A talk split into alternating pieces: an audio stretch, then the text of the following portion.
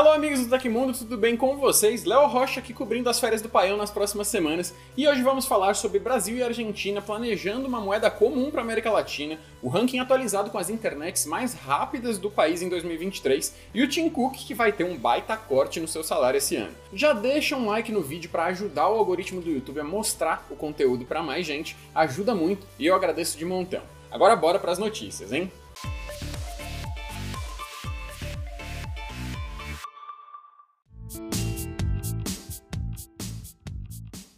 O Brasil e a Argentina podem formar uma moeda comum para transações financeiras e comerciais, segundo um artigo coescrito pelos presidentes Luiz Inácio Lula da Silva e Alberto Fernandes. O texto foi publicado no jornal argentino Perfil e marca o relançamento de uma aliança estratégica. Os dois países estudaram fundir as suas moedas por décadas para conter a influência do dólar na região, mas enfrentaram obstáculos políticos e econômicos para a ideia. O afinamento de política econômica entre os dois presidentes e outros líderes nacionais da região pode ajudar a tirar a ideia do papel em um momento em que a economia global busca depender menos do dólar dos Estados Unidos. A proposta foi divulgada um dia antes da realização da sétima cúpula da Comunidade dos Estados Latino-Americanos e Caribenhos, a CELAC, marcando o retorno do Brasil ao grupo formado por mais de 30 países do continente. A nova moeda comum, batizada de SUR, funcionaria inicialmente em paralelo com o real brasileiro e o peso argentino, principalmente nos fluxos financeiros e comerciais, e outros países da região seriam convidados a aderir posteriormente. O Uruguai e o Paraguai, por fazerem parte do Mercosul,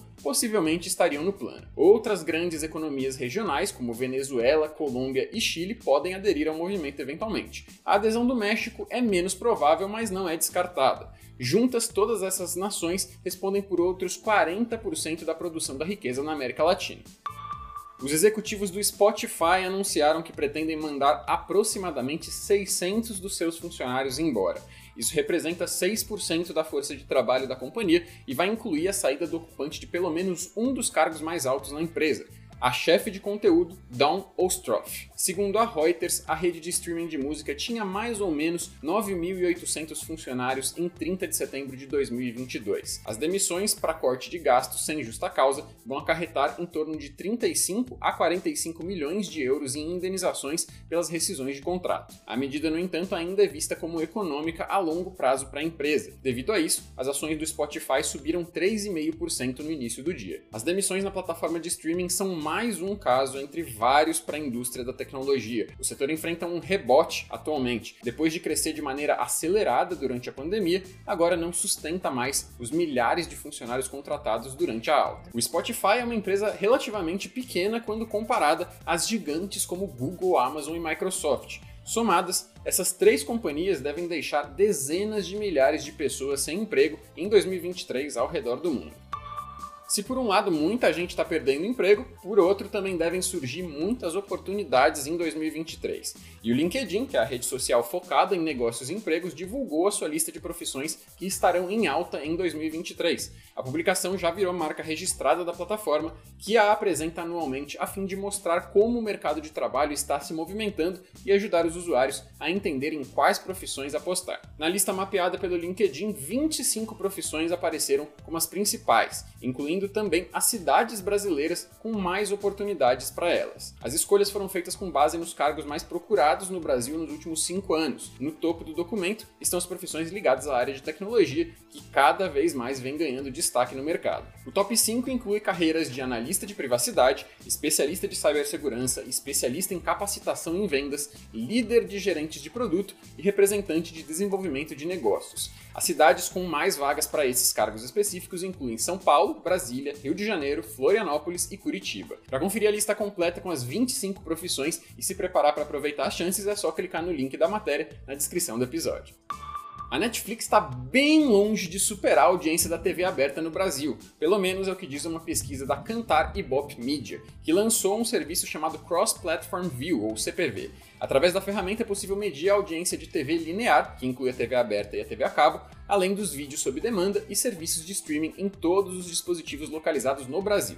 Ao comparar as mídias, portanto, o CPV revelou em um dos seus mais recentes estudos que a TV aberta segue dando um banho em seus concorrentes no nosso país. O estudo analisou o mês de dezembro de 2022 e traz o percentual médio de audiência durante o período. Estão presentes na pesquisa as 15 regiões metropolitanas medidas pela Kantar Ibope Media por meio de aparelhos de TVs conectados ou não. Isso não inclui tablets, notebooks e smartphones, tá? Como mostra o gráfico, quase 87% do público consumiu TV aberta e TV a cabo, enquanto apenas 13,2% se ligaram apenas em plataformas de streaming, que foram divididas em plataformas de vídeo online, com 5,6% de participação, e em serviços de compartilhamento de vídeo, com uma fatia de 7,6%. YouTube, Netflix, Globoplay e Amazon Prime Video, nessa ordem, foram os serviços que mais tiveram destaque no documento. Apesar de ainda perder e muito para a televisão, a Netflix, maior serviço de streaming do mundo, continua tendo uma excelente fatia de audiência quando o assunto são apenas plataformas de vídeo online.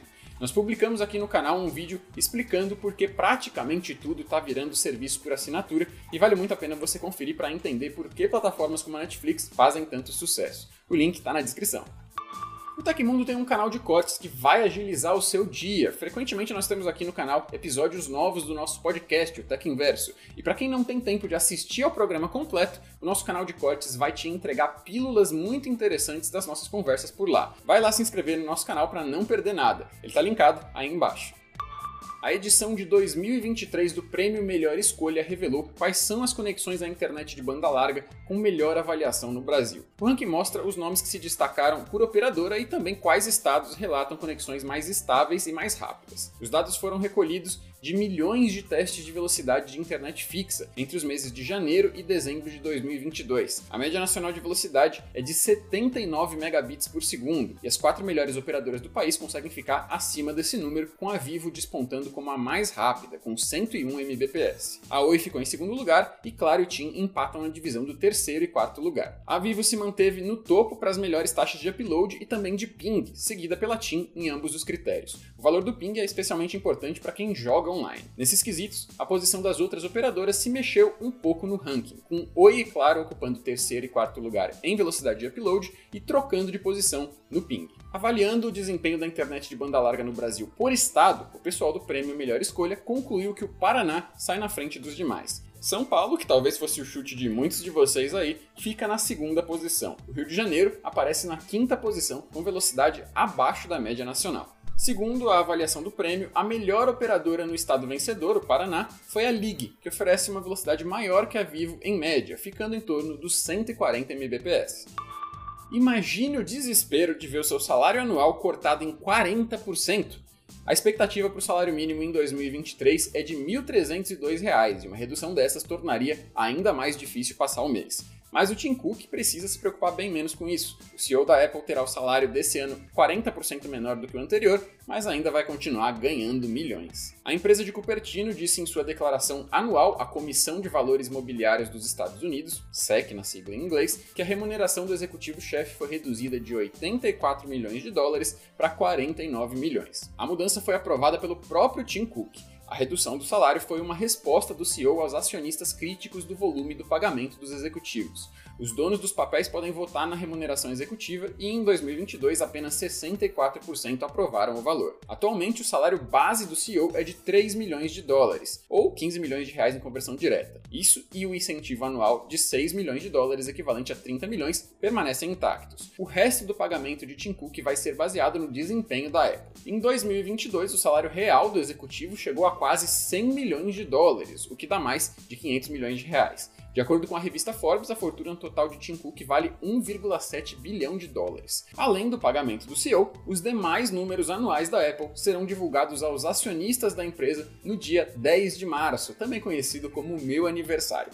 Manda um presentinho aí pra mim, Tim aconteceu na história da tecnologia. Em 23 de janeiro de 1996, a primeira versão da linguagem de programação Java foi lançada. A capacidade do Java de permitir que os programas fossem escritos uma vez só e rodassem em qualquer lugar tornou essa linguagem ideal para aplicações baseadas na internet. Assim, conforme a internet foi se tornando mais popular, o Java também fez mais e mais sucesso.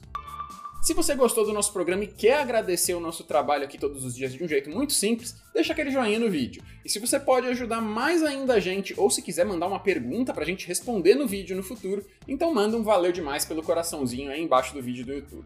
Não esquece também de clicar nos links na descrição do episódio para aproveitar a oferta de hoje, conhecer o TechMe, que é o nosso clube de benefícios, e também conferir o nosso canal de cortes. E essas foram as notícias do Hoje no Tecmundo dessa segunda-feira. Muito obrigado a todo mundo que acompanhou o nosso vídeo aqui. Aqui quem fala é o Léo Rocha, você pode me encontrar no Twitter e no Instagram pelo arroba LeoBRJ. Agora eu vou ficando nessa, um abraço e vejo você na próxima.